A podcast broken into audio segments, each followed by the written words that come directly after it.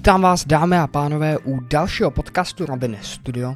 Naším dalším hostem byl ekonom a kandidát za koalici spolu v Praze za ODS Mikulaj Zeman.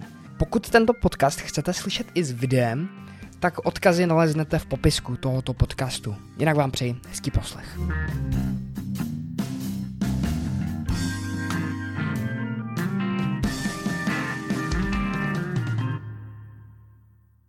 Dobrý den, dámy a pánové. Vítám vás u dalšího podcastu. Naším dalším hostem je ekonom a kandidát za koalici spolu v Praze, Mikuláš Zeman. Vítám vás. Dobrý den. Dobrý den, děkuji za pozvání. Jak se dnes máte? Já se dnes mám docela dobře, dneska teda už trošku horší počasí, než bylo tenhle týden, ale jinak se mám fajn. Včera jsme měli takovou hromadnou akci na náplavce v rámci kampaně pro mladé, dneska zase máme další akci, kde jdeme na Prahu 4 hrát petang, takže jsem v plném proudu v rámci kampaně. Hmm. takže jak, jak hodnotíte tu kampaň do, do, pas, do posávadní eh, koalice spolu? Tak eh, zatím musím říct, že ji hodnotím eh, pozitivně. Říkal jsem si, že bude zajímavé, jak vlastně ty tři rozdílné subjekty se sladí a jak uh, ta spolupráce bude v rámci té kampaně probíhat. Nicméně uh, zatím uh, nespatřuji nějaký problém v rámci spolupráce. Myslím, že ta kampaň probíhá dobře a teď samozřejmě bude klíčový tento poslední měsíc do voleb, začíná ostrá fáze kampaně a kdy si myslím, že se bude rozhodovat a Dobře. Doufám, že to pro nás dobře dopadne. tak jo. A kauza Dominika Ferryho, tak no. Eh, co si o tom myslíte? Jak, jak, to, jak myslíte, že to ovlivní uh, výsledek voleb? Tak uh, kouza Dominika Ferryho si myslím, že naše preference příliš neovlivní. Myslím si, že ovlivní dost minimálně. Mám proto několik důvodů. Samozřejmě značka Eh, Dominika Ferryho, eh, kterou si vybudoval, tak byla eh, významná. V rámci sociálních sítí, například na Instagramu, měl největší počet sledujících ze všech, myslím, českých snad hmm. celebrit. Nicméně tam je několik faktorů, které si myslím, že hrály roli. Ten první je, že spousta těch sledujících nebyli, nebyli voliči, neměli ještě 18 let, často sledovala tato sorta lidí. Další důvod bylo, že spousta lidí ho nemělo opravdu vůbec spojeného s tou značkou spolu, spousta lidí si myslelo, že to je Pirát a podobně, takže to je další důvod, proč si myslím, že tam nebude nějaký odliv uh, našich voličů. A třetí důvod je, že spousta lidí ho sledovala uh, čistě z toho důvodu, že poskytoval uh, informace ohledně covidu, dělal ty své populární trouhelníky, kdy z mého pohledu vláda nebyla schopna nějak marketingově komunikovat ty současné vládní opatření. Normálně lidé se v tom ztráceli a on využil téhle situace k tomu, že poskytoval mi jednoduchou formou eh, ty aktuální, aktuální restrikce, které jsou. A i díky tomu si myslím, že ho spousta lidí sledovalo, že to nebylo z toho důvodu, že by s ním politicky souhlasili, ale sledovalo ho čistě z těchto praktických důvodů, takže z těch důvodů, které jsem zmínil, si myslím, že uh, tady nebude nějaký úbytek a konec konců i vychází z našich analýz, které jsme si dělali, že tady nějaký úbytek voličů hmm. skutečně není. Jo. A co si myslíte o tom, jak, ehm, jaká je reakce politiků ze spolu, například Markety Pekarové a Domové, k tomu, eh, k té kauze celé?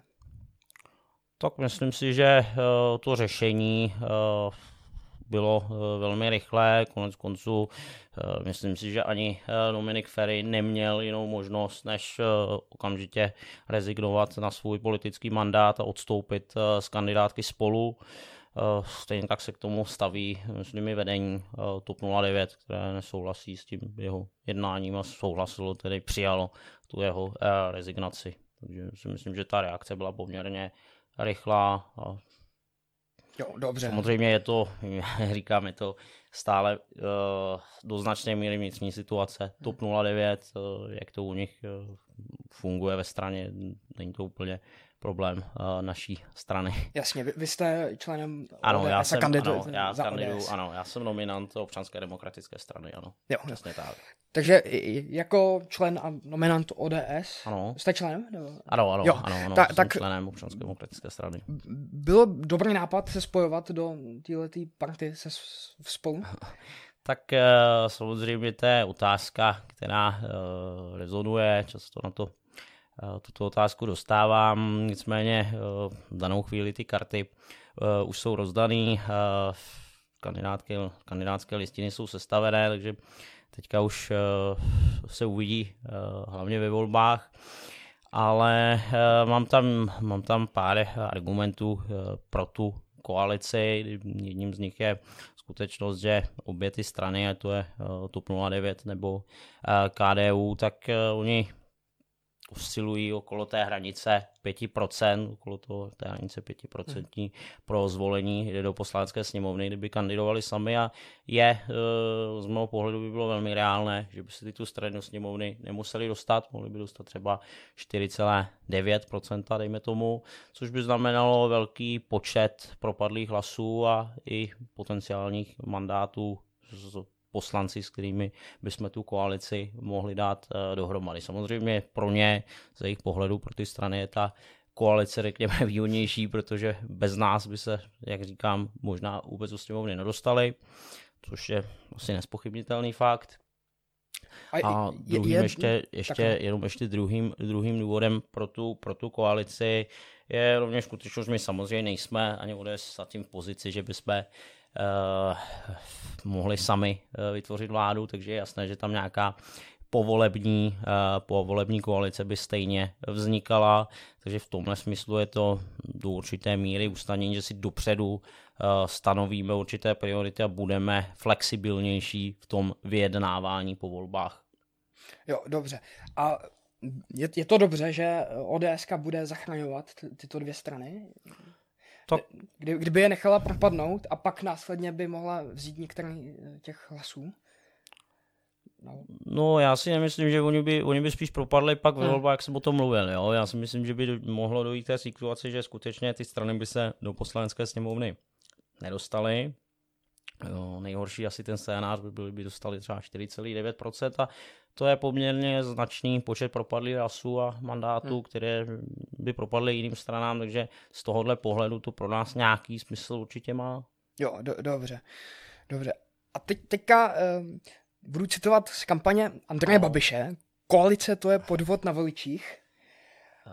Tak uh, ano, tak Andrej Babiš zkouší různé uh, taktiky, jak se vymezovat proti svým politickým oponentům. Tuhle jeho větu jsem také slyšel. A je to samozřejmě nesmysl koalice, tady jsou, tady vznikají, je to legitimní způsob, k čemu jsme se, k čemu jsme hm, došli k vytvoření této koalice, není to nic, žádný podvod samozřejmě. Navíc voliči stále moc dobře vědí, jací kandidáti kandidují za jaké strany. Máme, nemáme vázané kandidátní listiny, takže si můžou vybírat kandidáty, které preferují. Naopak já považuji za podvod to, co dělá současná vláda Andreje Babiše v rámci kampaně, kdy členové vlády objíždějí jednotlivé kraje, dělají si za státní peníze, si dělají kampaň. Například ministrině Šilerová jezdí do Moravského kraje, kde kandiduje jako číslo jedna hnutí ANO a um, v rámci státních peněz za státní peníze si dělá kampaň, to považuji za něco naprosto neakceptovatelného a toto je podvod na voliče, několik tvoření koalicí. Ze státních peněz? Ano, ano, protože na kampaň každá, každá strana má 90 milionů korun a oni tyto výjezdy do krajů nezahrnují do té částky, kterou na kampaň jednotlivé strany mají. Mm, jo, dobře. Ale... To je velmi nefér jednání z mého mm-hmm. pohledu. A ještě u, u toho Andreje Babiše, tak, tak taky no. ří, uh, jsem viděl video, kde popisoval, um, tuším, že TOP 09 chce migranty, ODS nechce migranty a podobně. Uh, sice tak ty, ty rozdíly, ale pravda na tom je to, že ty rozdíly mezi těma stranama jsou, uh, že, velký. Ano. A uh, neřekl bych, neřekl bych zase až tak, až tak velké, ale samozřejmě tam jsou, souhlasím. Uh-huh.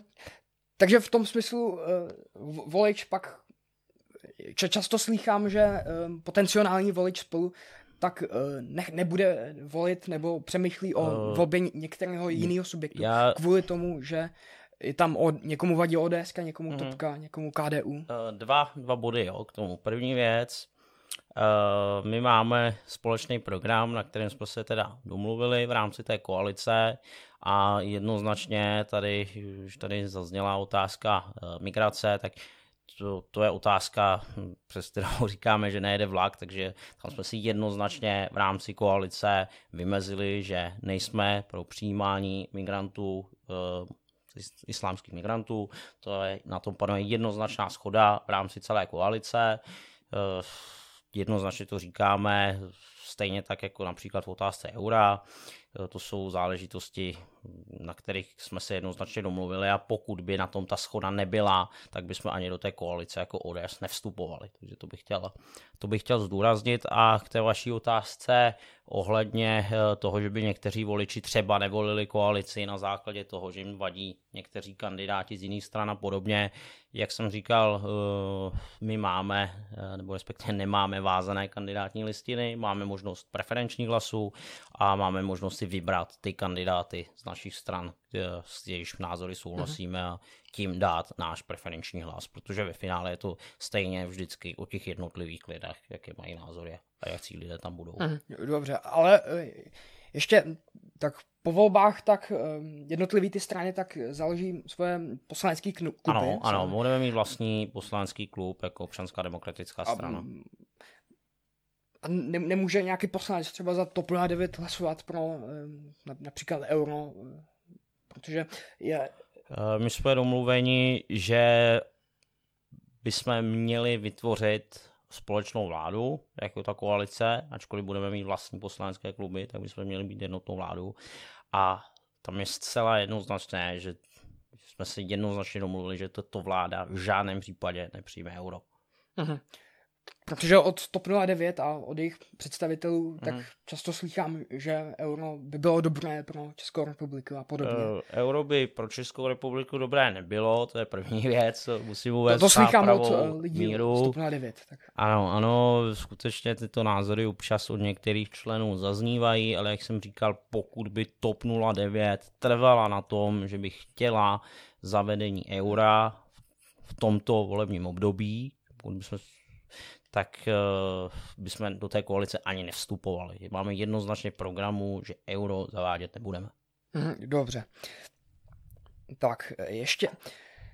Tak teďka budu citovat z vašeho programu, které naleznete na spolu21.cz, spolu pro bohatší Česko. No. Jak to chcete udělat? Tak eh, ten eh, recept na to je opět v tom, že bychom měli sledovat řekněme tu klasickou liberální ekonomii a její nauku. To znamená omezit vliv státu na minimum, omezit byrokracii, nechat volný prostor lidem, neomezovat jejich eh, podnikání nejrůznějšími opatřeními, omezovat eh, různé eh, dotace a další podobné věci, které pokřivují trh. Eh, zároveň ten slogan eh, z mého pohledu by měl odrážet nejen ten ekonomický program, ale řekněme i naší zahraniční politiku. Myslím si, že Česko by mělo být bohatší v tom smyslu, že by měla posílit jeho pozice eh, mezinárodní.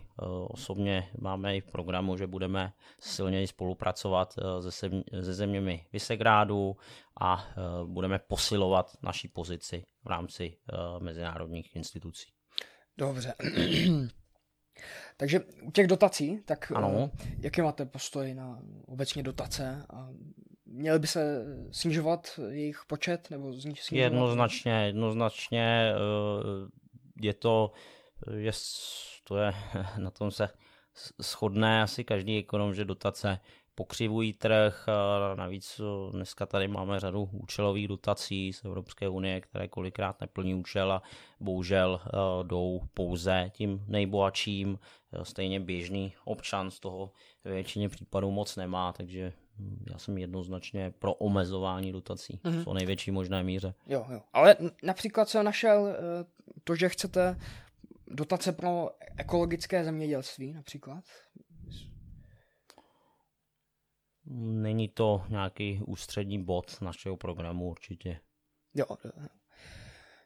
Dobře. A daně, jak, co, co, co s daněma? Tak jednoznačně my se stavíme k tomu, máme to přímo v programu, že nebudeme, pokud budeme ve vládě, tak nebudeme zvyšovat daňové zatížení, nebudeme zvyšovat žádné daně, nebudeme zvyšovat ani spotřební daně, ani příjmové daně, rovněž nesáhneme k tomu, co chtějí například eh, Piráti, to znamená zvyšování daně eh, z nemovitostí a podobné nesmysly, rozhodně, rozhodně k tomu sahat nebudeme. Eh, my budeme tou stránkou eh, nákladů, to znamená, my jsme se zavázali k tomu, že budeme snižovat náklady státního rozpočtu a eh, na tu příjmovou stránku v oblasti daní sahat nebudeme. Mhm, dobře, a co, co, co má teda znamenat digitální daně? Teda, když... digitální daň, já jsem proti zavedení digitální daně na národní úrovni, což je i postoj občanské demokratické strany. Eh, jsem rozhodně proti tomu, co navrhovala eh, současná ministrině eh, financí paní Schillerová, která navrhovala 7% digitální daň, což je naprosto, naprostý nesmysl, protože i v rámci jiných evropských zemí, ať to je například Francie nebo Itálie, to mají 3% digitální daně, nebo Velká Británie 2%, to je 7% eh, naprost, naprostý nesmysl, později teda byl v rámci pozměňovacího návrhu snížen na 5%, ale i tak my se k tomu stavíme tak, že s tím nesouhlasíme. A ty důvody, ty důvody jsou dva. Ten první důvod je, že ve chvíli eh, ta digitální daň se teda týká, jenom aby jsme to eh, osvětlili mm, posluchačům, týká firm, který mají globální obrat nad 750 milionů eur takže to jsou skutečně ty obrovské nadnárodní společnosti, Facebook, Google, jako je Facebook, Google, ano, přesně tak. A e, svým způsobem ta digitální daň samozřejmě smysl dává, protože by byl nějaký rovnoprávnější trh, ale v danou chvíli my si musíme uvědomit, že e, Amerika by rozhodně reagovala, e, byly by tady e, uvaleny cla na české podniky, což už konec konců ve chvíli, kdy Francie například schválila tu 3% digitální hmm. daň, tak američané okamžitě poslali celní sazebník na jaké produkty by uvalili eh, daně jako odvetné opatření.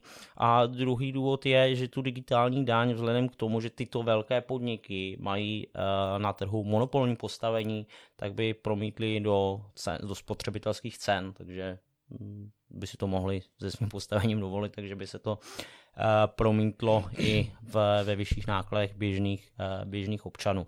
Ale uh, k té digitální daně ještě poslední věc. Ona digitální daň stejně z největší pravděpodobností bude zavedena hm, na mezinárodní úrovni, protože členové OECD o tom již eh, diskutují a hledají optimální řešení pro všechny zúčastněné strany, to znamená i pro Američany, i pro evropské země, takže tady z největší pravděpodobností v nejbližším horizontu několika let dojde k zavedení uh, mezinárodní digitální daně která by měla být jednotná. Mm-hmm. Ale jak jsem říkal, na té národní úrovni, aby Česká republika sama zaváděla digitální daň, tak jsme jednoznačně proti tomu na té mezinárodní úrovni, tak mm-hmm. jste proti nebo pro zavedení na této úrovni?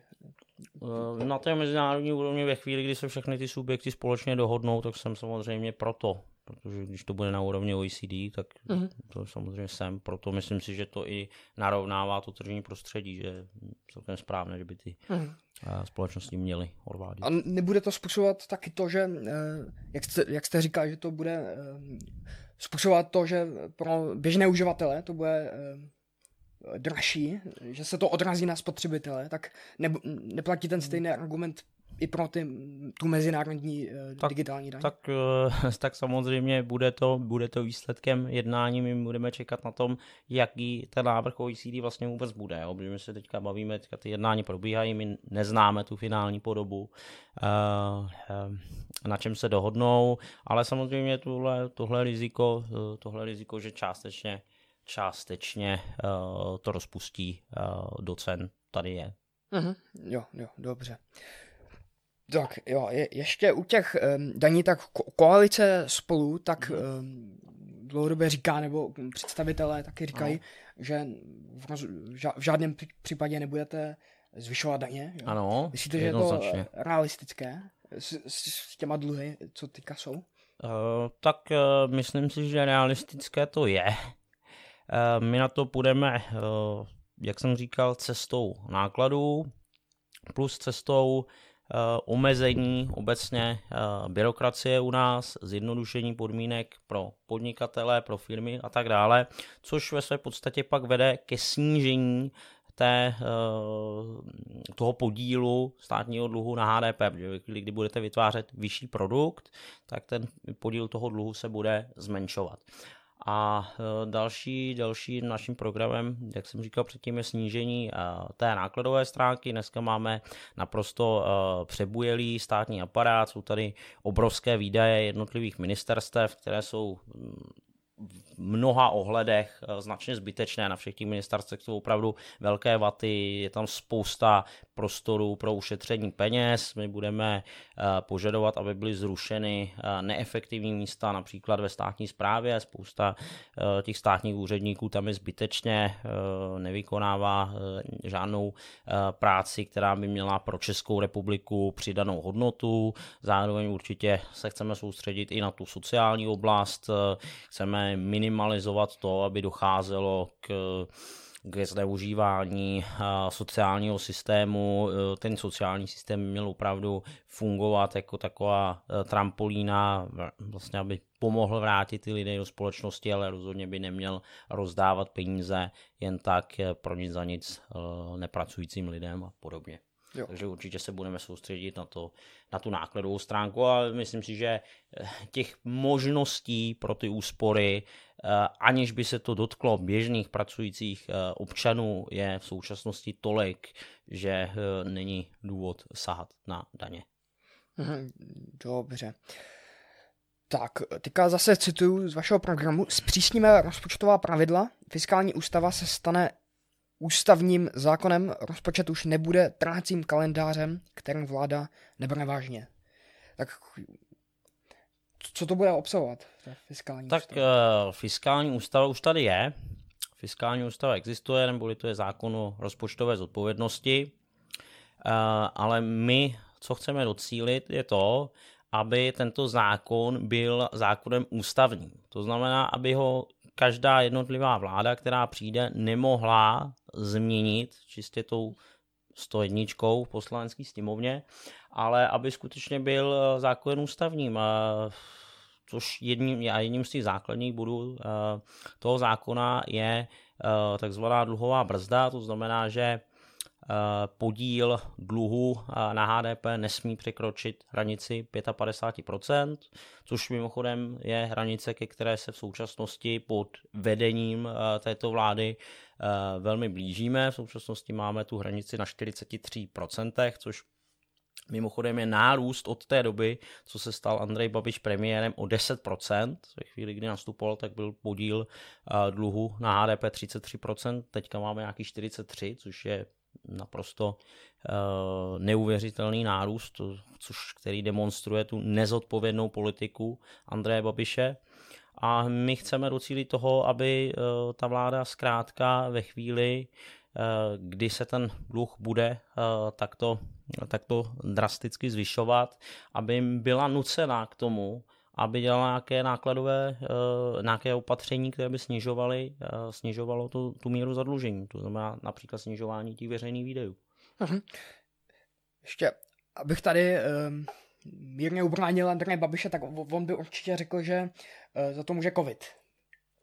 Ale COVID, COVID rozhodně, eh, rozhodně nemůže eh, za ten prudký, protože ten nárůst už tady je eh, delší dobu, byl tady před COVIDem, nutno říct, že což je jedna z těch kritik, které mám vůči Andreji Babišovi, je i ta skutečnost, že vláda, že ty výdaje, které vláda má, tak nejsou investiční. Tady je jednoznačný pokles investičních výdajů, jsou to vysloveně ty výdaje jsou vysloveně balíčky pro určité různé zájmové skupiny lidí a podobně, eh, transfery lidem a tak dále a to je něco naprosto mm, pro mě neakceptovatelného i pro běžné občany, protože on rozdává peníze z daní nás všech eh, a to s tím nemůžu souhlasit. Mhm. Takže to rozhodně argument eh, s covidem je, není, není rozhodně z mého pohledu relevantní, nehledě na to, že vůbec vůbec eh, mluvit, eh, jako eh, slyšet mluvit Andreje Babiše o covidu, který naprosto nezvládl, jsme tady zavřel podniky, vlastně on ochromil tu ekonomiku, jo? takže potom se potom rozdávaly různé peníze jako, jako náhrady tím firmám, tak to bylo v důsledku toho, že on ty podniky zavřel z jeho rozhodnutí, z rozhodnutí vlády. Takže to bylo jeho, jeho pochybení. Mhm. Dobře. Jak, jaký má názor um, koalice spolu na, uh, na lockdown? Vy, vy nejste proti lockdownu? Ale... Já bych, já bych uh, v případě zvolení do poslanecké sněmovny nikdy nehlasoval pro jakoukoliv formu lockdownu. Považuji to za nesmysl. Uh, je to Eh, z toho důvodu, že eh, ekonomické důsledky takovýchto opatření jsou mnohonásobně vyšší než důsledky covidu, nehledě na další sociální dopady na společnost a tak dále, takže abych nikdy nehlasoval pro jakoukoliv formu lockdownu ani jiných covidových opatření. Uh-huh. A jak tedy uh, se poprat s covidem, když, když ne lockdownem?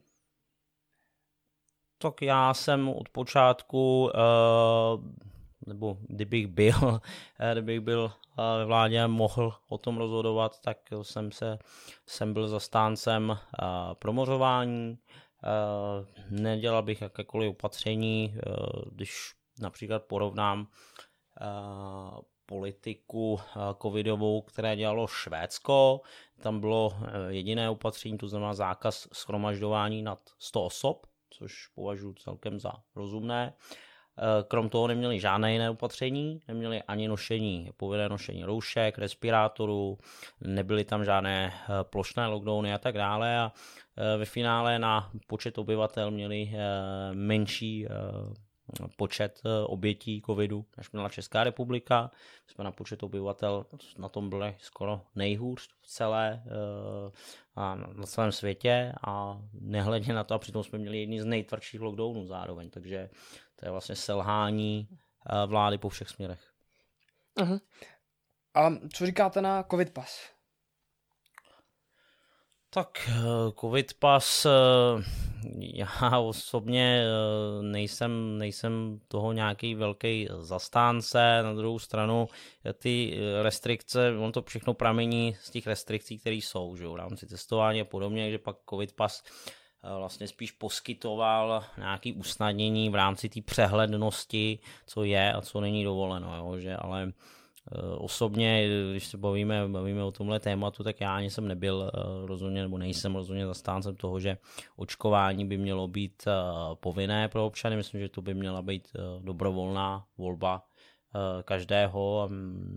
Nepovažuji šťastné ani takové ty stimuly některých vlád snažit se snažit se hm, incentivizovat ty lidi k tomu, aby eh, se očkovat nechali. To považuji za hm, omezování svobody mm, jednotlivců zcela jednoznačně a stát nemá uh, absolutně právo uh, něco takového uh, po lidech požadovat. Stejně tak, jako neměl právo zavírat, zavírat jejich podniky, jako to dělala vláda, nebo nařizovat nám, že po deváté hodině nesmíme chodit ven a podobně.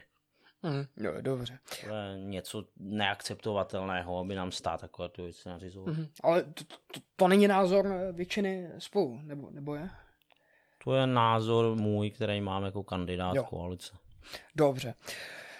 Tak, tady zase budu citovat eh, z vašeho web, z webu koalice spolu.cz eh, dostupnější eh, vysokorychlostní internet na celém území České republiky. Ano. Tak je tohle něco zase, co by měl poskytovat stát? Nebo? Tak měl by to poskytovat asi ve spolupráci se soukromým sektorem bez pochyby. Uh, nicméně já to mám asi dva uh, argumenty uh, pro to, uh, proč podporovat uh, to eh, vysokorychlost, pokrytí vysokorychlostního internetu po celé České republice. Ten první je, ten jsme viděli eh, teď v rámci školství například, kdy byly zavřené školy a v některých regionech často ta výuka skoro nemohla ani probíhat, protože tam měli třeba slabé připojení na internet a eh, podobně a dnes v době digitalizace, kdy ta, ta role vůbec internetu stále posiluje, tak si myslím, že to je něco nezbytného i právě v rámci školství a ten, ta druhá, druhý bod eh, souvisí ještě s bydlením, kdy právě třeba to, že nemáme někde, hm, jedna z těch věcí, že nemáme někde pokrytí internetové, nebo nejen internetové, ale třeba nějaké nedostatky v tom regionu, tak vede k tomu, že ty lidé často třeba opouštějí ty regiony a uchylují se do Eh, těch eh, větších měst, to samozřejmě zvyšuje poptávku eh, po bydlení, což je jeden z těch důvodů, proč tady pak máme tak enormní ceny nemovitostí.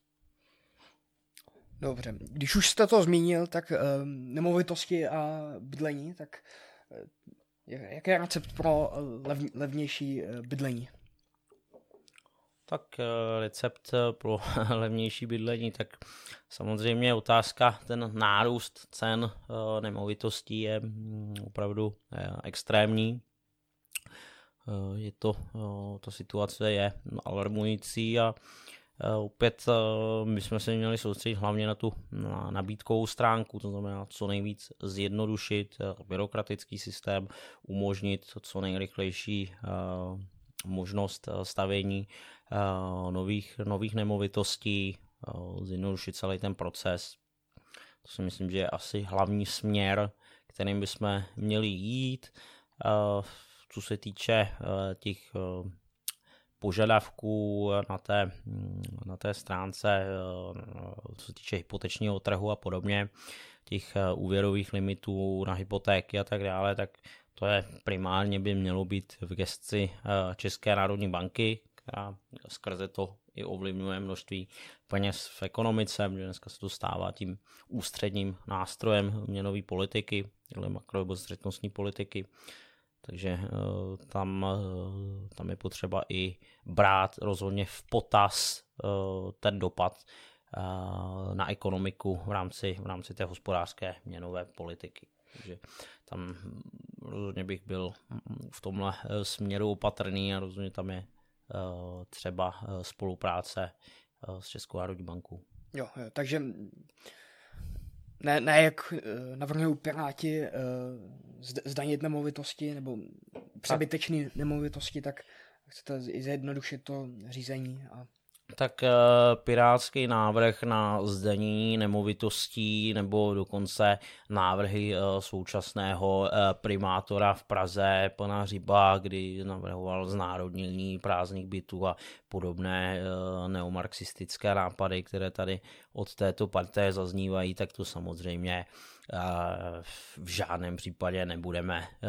podporovat. To je naprostý, naprostý eh, nesmysl, nehledě na to, že to řešení ani eh, není efektivní, protože ve chvíli, kdyby zdaníte, zdaníte tu nemovitost, tak lidé, kteří dneska, spousta lidí to má jako uchovatel hodnoty, kdy svoje svoje peníze právě eh, investují do nemovitostí, které pak pronajímají, tak ve chvíli, kdy vy jim tam dáte z té nemovitosti daň, tak oni ji promítnou do cen nájmu, takže nájmy ještě porostou, takže uh, i nájemní bydlení se rázem stane uh, ještě dražší záležitostí, než je v současné chvíli, takže to rozhodně není řešení problému, nehledně na tu situaci, že ve chvíli, kdy máte, když řeknu příklad, máte rodinu nebo máte nějakou starou paní, která bydlí eh, v bytě, eh, který eh, zdědila, má ho po několik generací například a teďka přijdete a řeknete jí, že bude odvádět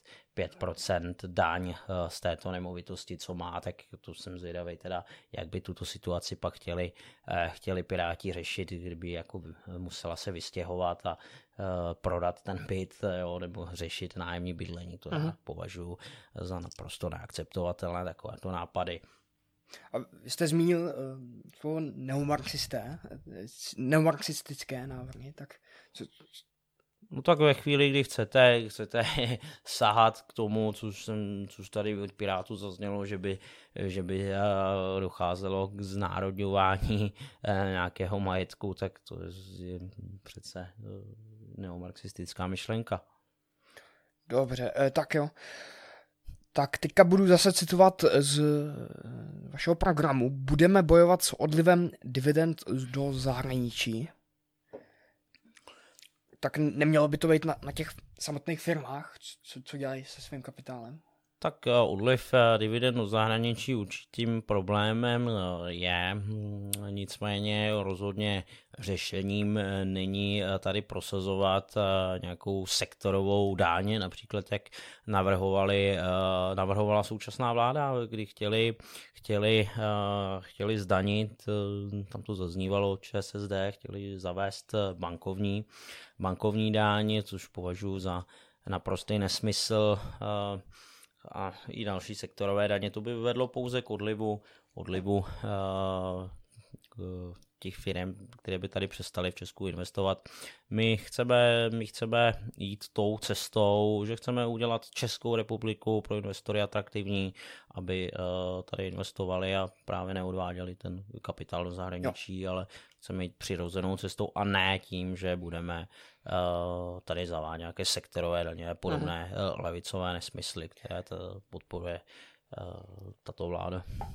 Takže uh, budeme bojovat s odlivem dividend do zahraničí, takže to znamená, že budete snižovat daně a tím uděláte Českou republiku více atraktivní pro nějaký investory a tak dále. Ano, například může k tomu, může to být cesta. Jo, dobře, dobře. Celkově i spíš zjednodušit, zjednodušit tady ten systém, třeba máme uh, několik programů, které by k tomu mohly vést. Mm-hmm.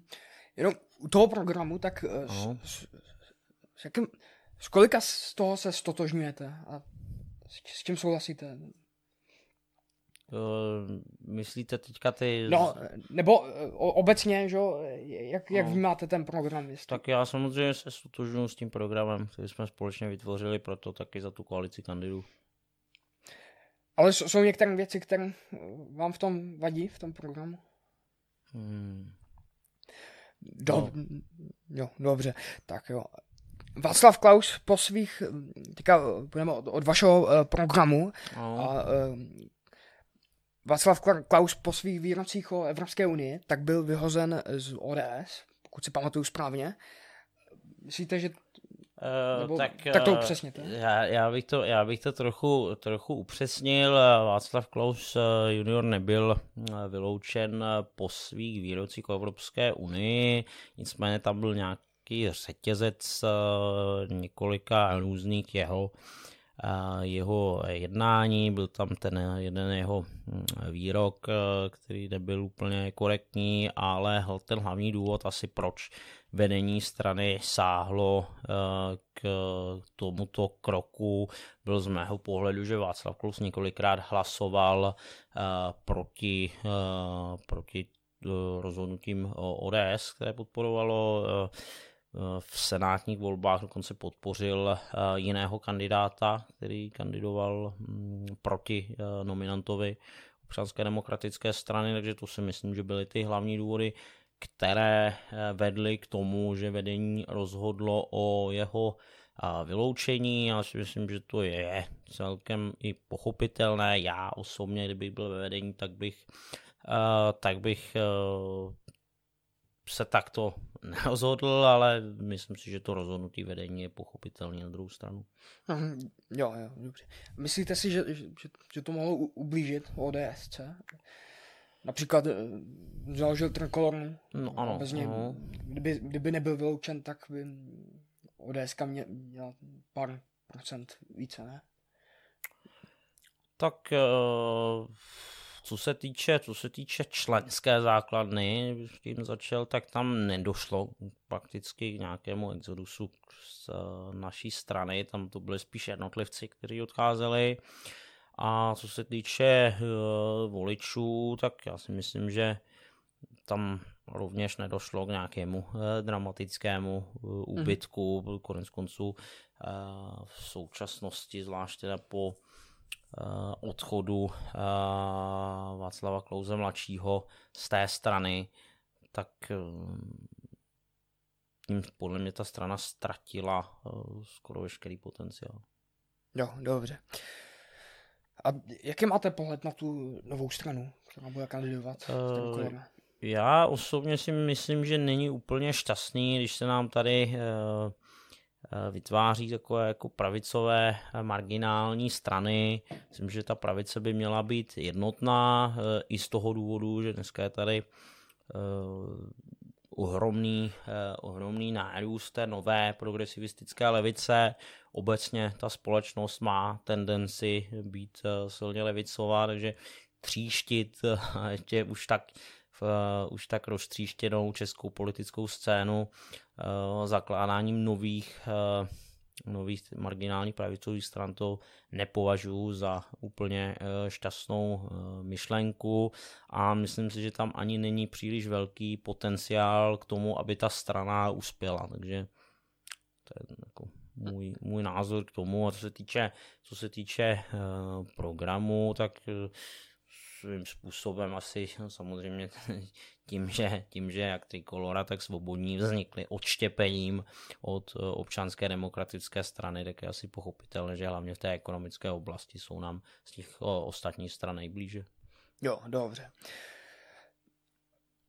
Eh, často se dozvídám, že ehm, koalice spolu není eh, pravicová od jako některých lidí, například z té trikolory, tak já si myslím, že jednoznačně, jak jsme se tady bavili o našem eh, programu, eh, my jsme probírali hlavně ekonomickou část, tak si myslím, že z toho bylo jednoznačně patrné, že eh, jsme pravicoví, ten program je silně pravicový, jsme proti zvyšování daní, jsme pro minimální stát, úbytek byrokracie a tak dále, tam jsou jednoznačné prvky pravicové politiky, Jo, Zrovna taky v té oblasti národní, my chceme prosazovat zájmy České republiky a tak dále. Takže jednoznačně, jednoznačně říkám, že eh, program naší strany hmm. nebo koalice, který byl eh, vytvořen, tak je pravicový, můžeme se bavit, jestli by mohl být víc nebo méně pravicový, ale, ale názory, že by snad jsme byli levicoví a stranou nebo středovou, tak s tím nesouhlasím. Jo, dobře. Ale vrátí se zase eh, možná ODS, ale třeba KDU, ČSL, tak ta, ta, ta není jako jasně jako zakotvená. E, to, ano, tak KDU a Topka sami o sobě mm, jsou eh, takové, řekněme, spíš strany inklinující k tomu politickému středu, s tím souhlasím. E, nicméně já se tady bavil o programu spolu. Jo? Mm-hmm. Když jsem, já jo. jsem hodnotil program, který vznikl v rámci té, v rámci té spolupráce a ten eh, pravicový je. Jo? Takže to, hm. že ty strany samotné jsou pak spíše středové, to je jo, věc. Dobře. Tak a od Petra Fialy, tak eh, no. zaznělo, že chce vládnout eh, s Piráty, který jste, nazval, eh, že některé jejich výroky jsou neomarxistické, tak eh, jak se v tom mám vyznat? Uh, uh, tak první věc, Petr Fiala určitě nechce vládnout s Piráty, nicméně Petr Fiala je realista. Protože ví, že těch mož- moc jiných možností uh, v současném rozložení sil není a spíše uh, to považuje za jakousi nutnost. Uh, naše koalice není v pozici, kdyby jsme uh, byli schopni získat samostatně v rámci té koalice těchto tří stran 101 mandátů. To je prostě fakt. A tím pádem nám nezbývá, pokud nechceme být další období v opozici, vytvořit vládu s nějakou další stranou. No a mm-hmm. vzhledem k tomu, že těch možností tam je relativně málo, tak Petr Fiala uh, se zkrátka rozhodl právě jo, pro tu koalici s Pirstanem. Mm-hmm.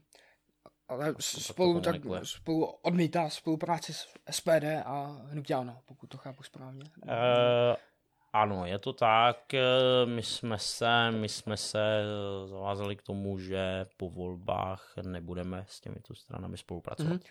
A co sociální demokracie? Co s tou nemáte?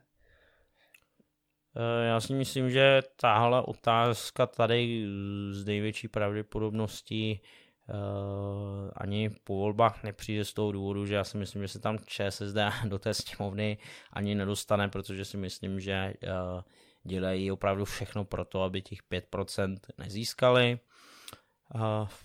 Pokud se jim to nějakým zázrakem nakonec podaří, tak nevidím jako úplně eh, reálné, eh, že bychom s nimi šli eh, do koalice. Navíc, i kdyby se tam, jak říkám, i kdyby se tam nakonec teda dostali, tak si myslím, že jejich množství poslanců, které by měli, by bylo naprosto zanedbatelné.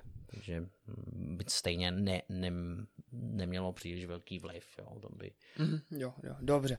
A když říkáte, že Piráti jsou, eh, některé jejich návrhy jsou neomarxistické, tak um, není tedy menší zlo pak eh, hnutí ano?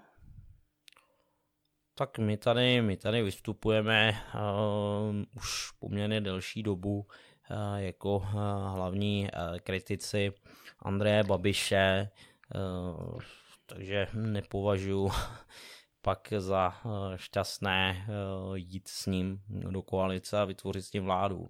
To by bylo do značné míry eh, trochu to by, to by ne, nebylo z našeho pohledu správné. Mm-hmm. No, protože Andrej, Andrej Babiš je osoba, kterou, která není důvěryhodná, i ve chvíli, kdy tady padají návrhy, že bychom mohli eh, vytvořit eh, vládu s hnutím ANO, kde by Andrej Babiš nebyl u vlády, kdyby například eh, post premiéra zastával někdo jiný a tohle, tohle moc neakceptuju z toho důvodu, že hnutí ANO je Andrej Babiš, to je hnutí, které je na něm postaveno, to je to hnutí jednoho muže, že i kdyby nebyl na postu premiéra, tak si myslím, že je evidentní, že by tu že by to hnutí uh, řídil. A uh, jak říkáme, Andrej Babišovi vyčítáme uh, celou řadu věcí, ať to je jeho spolupráce se STB, ať to je to, že tady máme vládu s podporou komunistů a co já osobně mu vyčítám snad ze všeho nejvíc, Eh, tak to je to jeho neskutečné pokrytectví, kdy on, on se tady staví eh, do role člověka, eh, který tady hájí zájmy České republiky, do voleb do Evropského parlamentu vstupoval se slem silné Česko a podobně, ale když se podíváte na hlasování v Evropském parlamentu, tak pro všechny, všechny ty restriktivní nejrůznější zákony, které omezují Českou republiku, tak jeho poslanci uh, hnutí ano pro ně hlasují, podporují je, ať to byl teďka uh, posledně Green Deal, když všichni jeho poslanci proto zvedli ruku, uh, na rozdíl poslan, od europoslanců ODS a pak tady slyšíte Andreje Babiše, který říká, že nedopustí, že tady bude uh, zákaz spalovacích motorů v České republice, ale přitom hmm. jeho poslanci proto hlasovali no. v Evropském parlamentu. Tak Tuším, on, že i on, on tady... hlasoval pro Green New Deal. Ano, ano, on tady, on, on tady něco on tady něco říká, něco prezentuje voličům, ale jedná eh, čistě eh, v zájmu, eh, v zájmu Bruselu a jedná tak čistě z toho důvodu, že ve chvíli, kdyby tak nejednal, tak by přestal, přestal hm, dostávat dotace z Evropské unie, které čerpá navíc neoprávněně, takže takže vlastně hmm. dělá přesný opak toho, než on tady prezentuje, takže děl, tohle je další z obrovských podvodů na voliče, který Andrej Babiš dělá. Jo, jo, dobře. Ke Green Deal se snad dostaneme, ale ještě bych chtěl um, nakousnout jedno téma, co jste na začátku rozhovoru řekl, a to je uh, migrace. Tak jaký má, máte názor na migraci? Co, co má stát dělat? Um, tak e, migrace záleží, o jakým typu migrace se mm-hmm. taky bavíme. Jo? Jestli je to migrace v rámci e, jedné e, kultury nebo v rámci odlišných kultur a podobně. Dneska já nemám například nic proti migraci občanů například z Ukrajiny, kdy tady máme na pracovním trhu řadu pracovních pozic, které jsou neobsazené a na které jsou právě například pracovníci z Ukrajiny velmi, velmi, velmi vhodným posílením naší pracovní síly, takže to považuji třeba za takový přirozený proces a rozhodně se tomu nějak nebráním, ale zase, když se tady samozřejmě eh, bavíme o eh, migraci spojené eh, například s islámem, tak tam jsme jednoznačně proti tomu, protože tam ty hrozby jsou značné a stavíme se, stavíme se proti tomu. Uh-huh. A co to znamená migrace spojená s islámem? Takže, takže pokud budu obyvatel, řekněme, Sýrie, tak nemám být schopný žít v České republice? Nebo... Tak schopný teoreticky můžu, ale říkám, eh, je to mm, tak masivní míra eh, té migrace, která by mohla potom eh, z těch zemí přijít, že my musíme jednoznačně i po těch všech zkušenostech, které tady s migrací máme, jednoznačně tomu říct stop a nepřijímat. Mhm, tak nulová migrace z těchto zemí? Nebo, nebo... No, Aha, tak, takže se ne, nejedná pouze o um, muslimy, řekněme, ale jedná se o ty konkrétní um, země, že byste... No tak jo, no, tak samozřejmě, za, no tak samozřejmě záleží, záleží, eh, jakého vyznání tam jsou, tam jsou ty lidi, ale uh, obecně, uh, obecně tam je potřeba uh, značné uh, obezřetnosti uh, v tomhle. Mm, a samozřejmě uh, ohledem na to, z jaké země eh, pocházejí, tak je často právě spojeno eh, i s tím náboženstvím. Uh-huh, uh-huh. A proč je, pro, proč je to tak důležitý faktor, že někdo vyznává eh, islám? Řekněme? Tak je tam ten faktor, je spojený s tím, že islám je náboženství, ve kterém stále je eh, velmi důležitou hraje, eh, roli hraje náboženský fundamentalismus.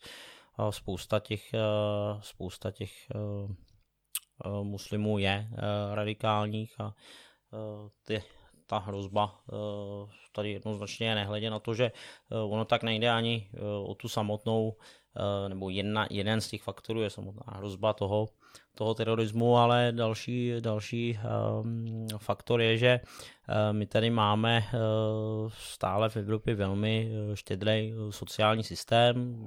Evropa je do značné míry silně sociální a mnoho, mnoho těch lidí, které sem přichází, tak přichází skutečně s takovou tou myšlenkou toho, že tady nebudou muset moc nic dělat, což často slyší od těch, od těch pašeráků, že kteří jsem třeba pošlou do Evropy a to je mm, pak samozřejmě ještě více zatěžuje ten sociální Aha. systém, který tady máme. No.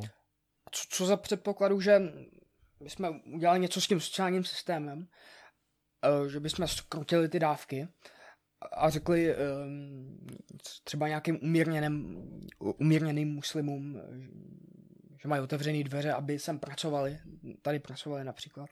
No, ale pak by, pak by velmi pravděpodobně přestali mít zájem o to sem chodit. Uh-huh. No.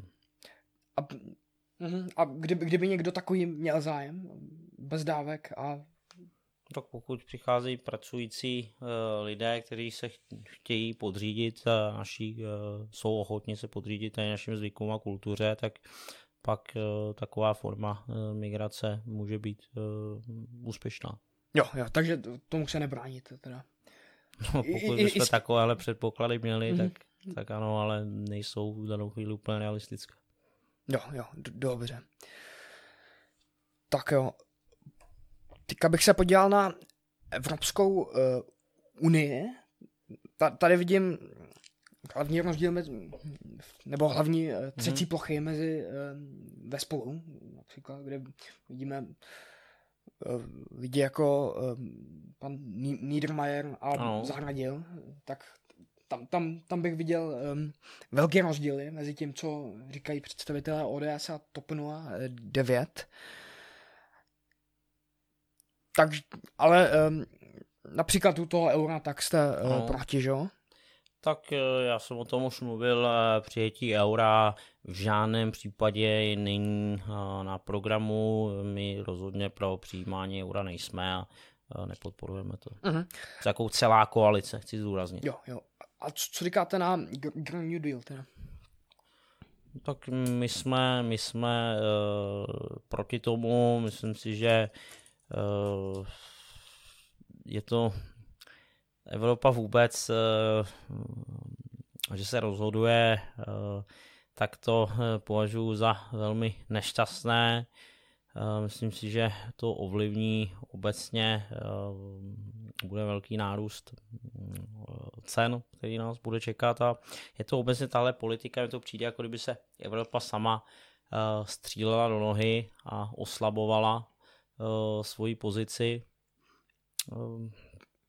protože jsme stejně další, další země, to je Amerika, to je Indie, Čína, tak nějakým podobným věcem sát nebudou, takže mi to opravdu přijde jako nesmysl. Aha. A co s tím? Teda, když, když Evropská unie tady zavádí pod vás nesmysly, tak... Eh, no tak samozřejmě jednou, jednou těch cest je, aby jsme tam skutečně měli, aby jsme tady v České republice měli vládu, která se dokáže ozvat a vyjednat uh, něco v Evropské unii, dokázat vyjednat třeba ve spolupráci s dalšími státy Vysegrádu, ale aby tam ne, nebyl uh, ve vládě Andrej Babiš, který je uh, závislý na dotacích z Evropské unie a proto souhlasí uh, s čímkoliv, co, co navrhují. Mm-hmm. Ale přece jenom, uh, i kdyby Česká republika jednohlasně řekla eh, ne Green New Deal, tak Evropská unie ho stejně tady může zavést. Ne? Tak je to, tak my jsme součástí Evropské unie, takže samozřejmě je důležité se tam vyjednat, jak říkám, takovou pozici, aby jsme tohle mohli prosadit a změnit. Jo, dobře. Tak a u dotací Evropské unie, tak jaký máte názor na ně? Tak dotace z Evropské unie, tak eh, ten problém často je, že eh, jsou eh, účelové a často jdou právě například lidem jako je Andrej Babiš, ne tím běžným občanům, takže dotace by měly být v co nejmenší možné míře a pokud, pokud by tady byly, tak by měly jít tím opravdu, řekněme, středním podnikatelům a ne uh, tím agrobaronům, jako je Babiš. uh do, do, dobře. Teďka eh, budu citovat zase ještě k tomu tématu um, Evropská unie. V zájmu zdravých veřejných financí se zavazujeme k co nejrychlejšímu splnění fiskálních maastrichtských kritérií i fiskálního paktu. Tak to, to jsou kritéria, které jsou potřeba pro um, euro, ne? No ano, ale v první řadě my ty kritéria musíme dodržovat, nebo měli bychom dodržovat ne z toho důvodu, že bychom a, měli přijímat euro, ale z toho důvodu, že pro zdraví našich e, veřejných financí, konec konců politika občanské demokratické strany, kterou prosazujeme, e, tak e, není rozhodně v rozporu s maastrichtskými kritérii. Tam ten fiskální pakt je navíc říká, že ve chvíli, kdy máte 60% eh, eh, zadlužení, 60% podíl státního dluhu na HDP, tak musíte snižovat zadlužení a to my máme už i při nižší hranici, takže to není nic, co by bylo v rozporu s tím, co říkáme, nebo co bychom dělali bez ohledu na přijetí nebo nepřijetí eura. Mm, jo. Ještě bych se chtěl zastavit u uh, NATO. Ano zase z vašeho programu 20, 2% HDP na obranu do roku 2025. Uh, tak a nebude to zase uh, znamenat, že Česká republika bude uh, přebytečně využít peníze na, na armádu, jenom aby jsme dostali těch 2%? Uh, tak já tady, tady uh, nebudu souhlasím samozřejmě s tím programem, co máme, to znamená dodržování toho našeho závazku. Uh, já dlouhodobě říkám, že ty dvě nejzásadnější věci, které stát má dělat, tak je první je vynutitelnost práva a druhým je obrana země. Jo, a vzhledem k tomu, že jsme součástí NATO, tak musíme které nám zajišťuje naší, naší bezpečnost. Myslím, že ta spolupráce v NATO je pro nás, pro naši bezpečnost stěžení. Rozhodně bych mhm. nespochybňoval naše členství v NATO. A to, že jako členský stát bychom měli plnit dohodnutý pravidla, tak považuji celkem za samozřejmost. Mm-hmm, jo, jo, dobře. A ještě u stahování vojsk za Afganistánu, tak mm. byl to správný krok? Tenhle ten...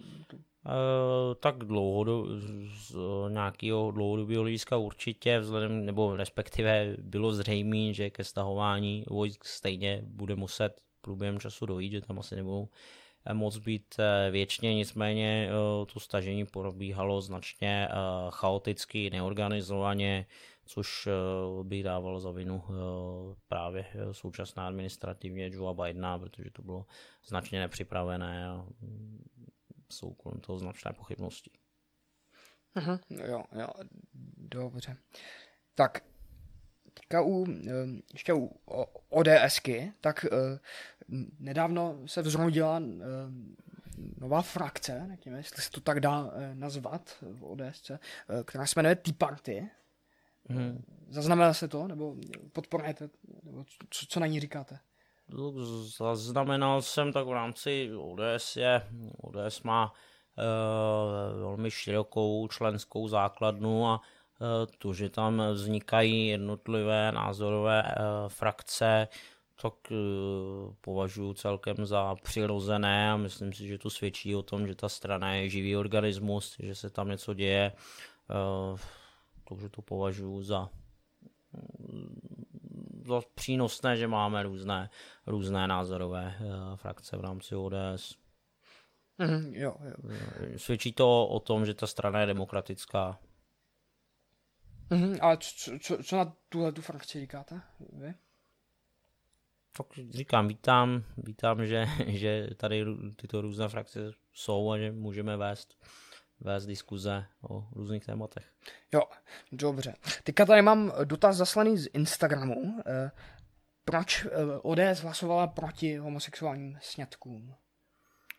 Tak eh, my v ODS rozhodně nechceme upírat stejnopohlavním párům práva, jako mají heterosexuální páry. To jednoznačně říkáme. Nicméně nevidíme důvod pro to, že by tady Eh, měl být eh, spochybněn ten, eh, ten termín manželství, který je tady pevně dán teda, to je svazek mezi mužem a ženou a nevidíme důvod pro to, to měnit.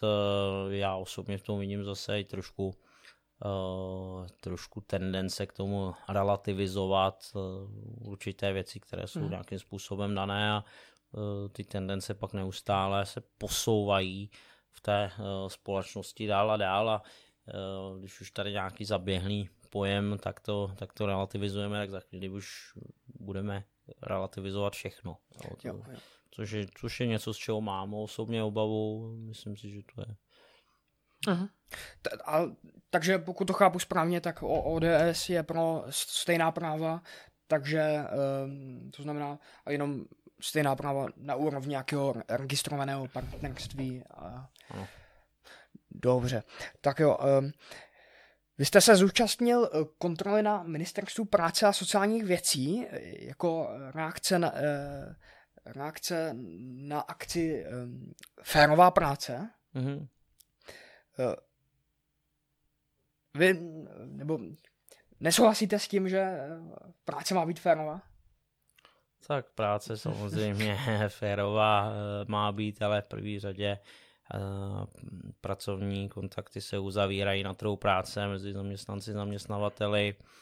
Eh, my tady máme zákonník práce, máme tady prostředky, které zajišťují spravedlivý pracovně, spravedlivé pracovní poměry a to vždycky ten, trh, ten pracovní trh je svobodný, každý ten zaměstnanec do něj může a svobodně vstoupit a uzavřít smlouvu s svým zaměstnavatelem a rozhodně tady nevidím důvod pro to, aby tady chodila eh, ministrině eh, kontrolovat eh, ještě se svým poradcem firmy, obtěžovat je při práci, šikanovat, to považuji za něco naprosto neakceptovatelného.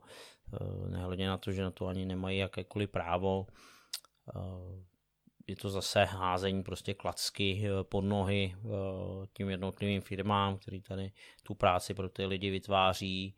A považuji to za naprosto něco neuvěřitelného, opravdu arrogantní chování toho, že my tady už přistupujeme automaticky k tomu, že tady jsou prostě firmy, které nějakým způsobem jako jednají nějak eh, nekalé a podobně a tohle, tohle se mi opravdu nelíbí a proto jsme eh, zvolili tuto formu mm-hmm. protestu.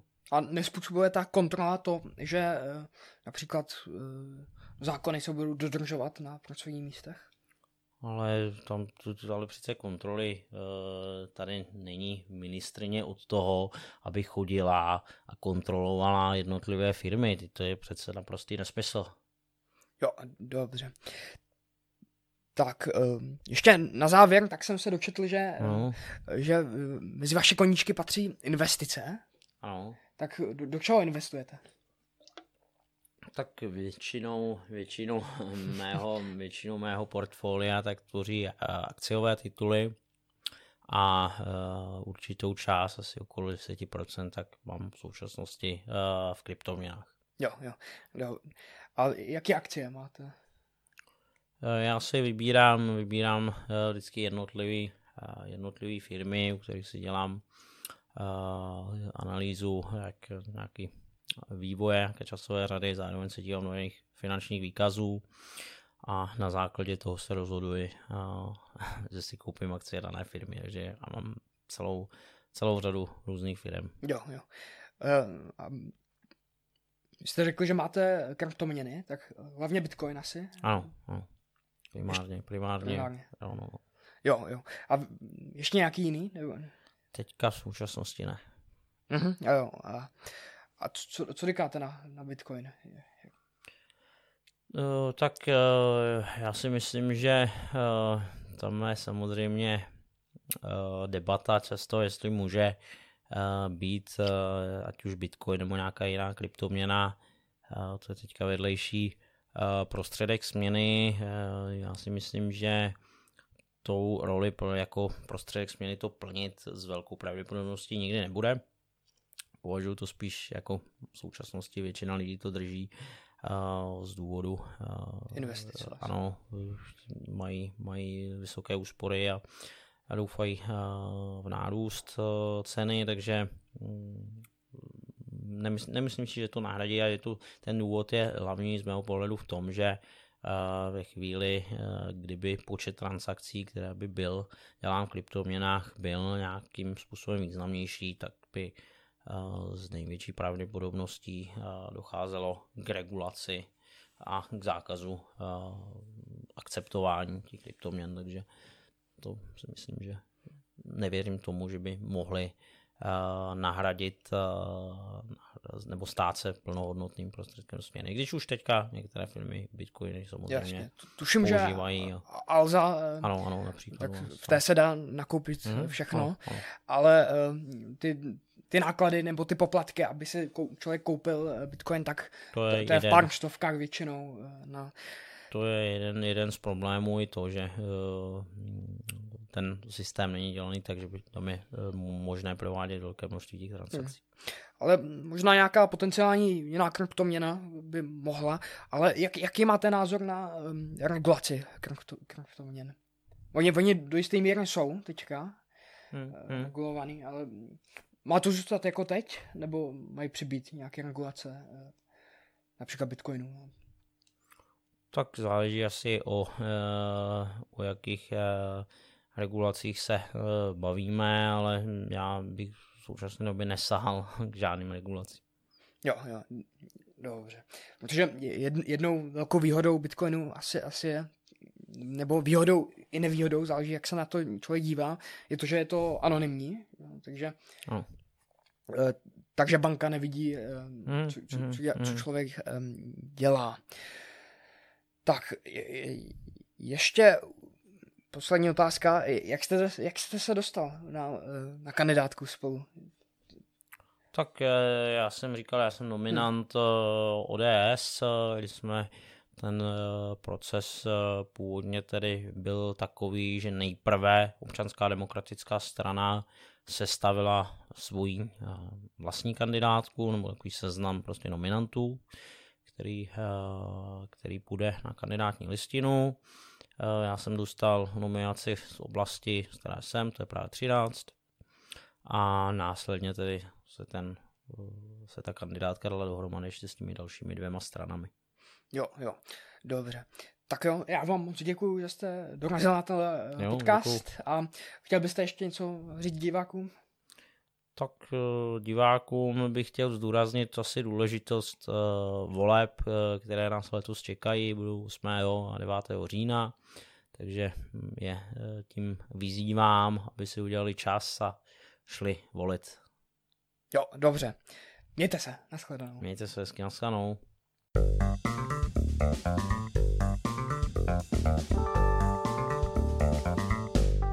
Tak to je vše z tohoto podcastu s Mikulášem Zemanem. Doufám, že jste měli příjemný poslech a můžete dát vědět, jak se vám tato epizoda líbila na sociálních sítích Robin Studio, kde jsme na Instagramu, Facebooku anebo Twitteru. Zase vám děkuji za poslouchání a uslyšíme se u dalšího podcastu.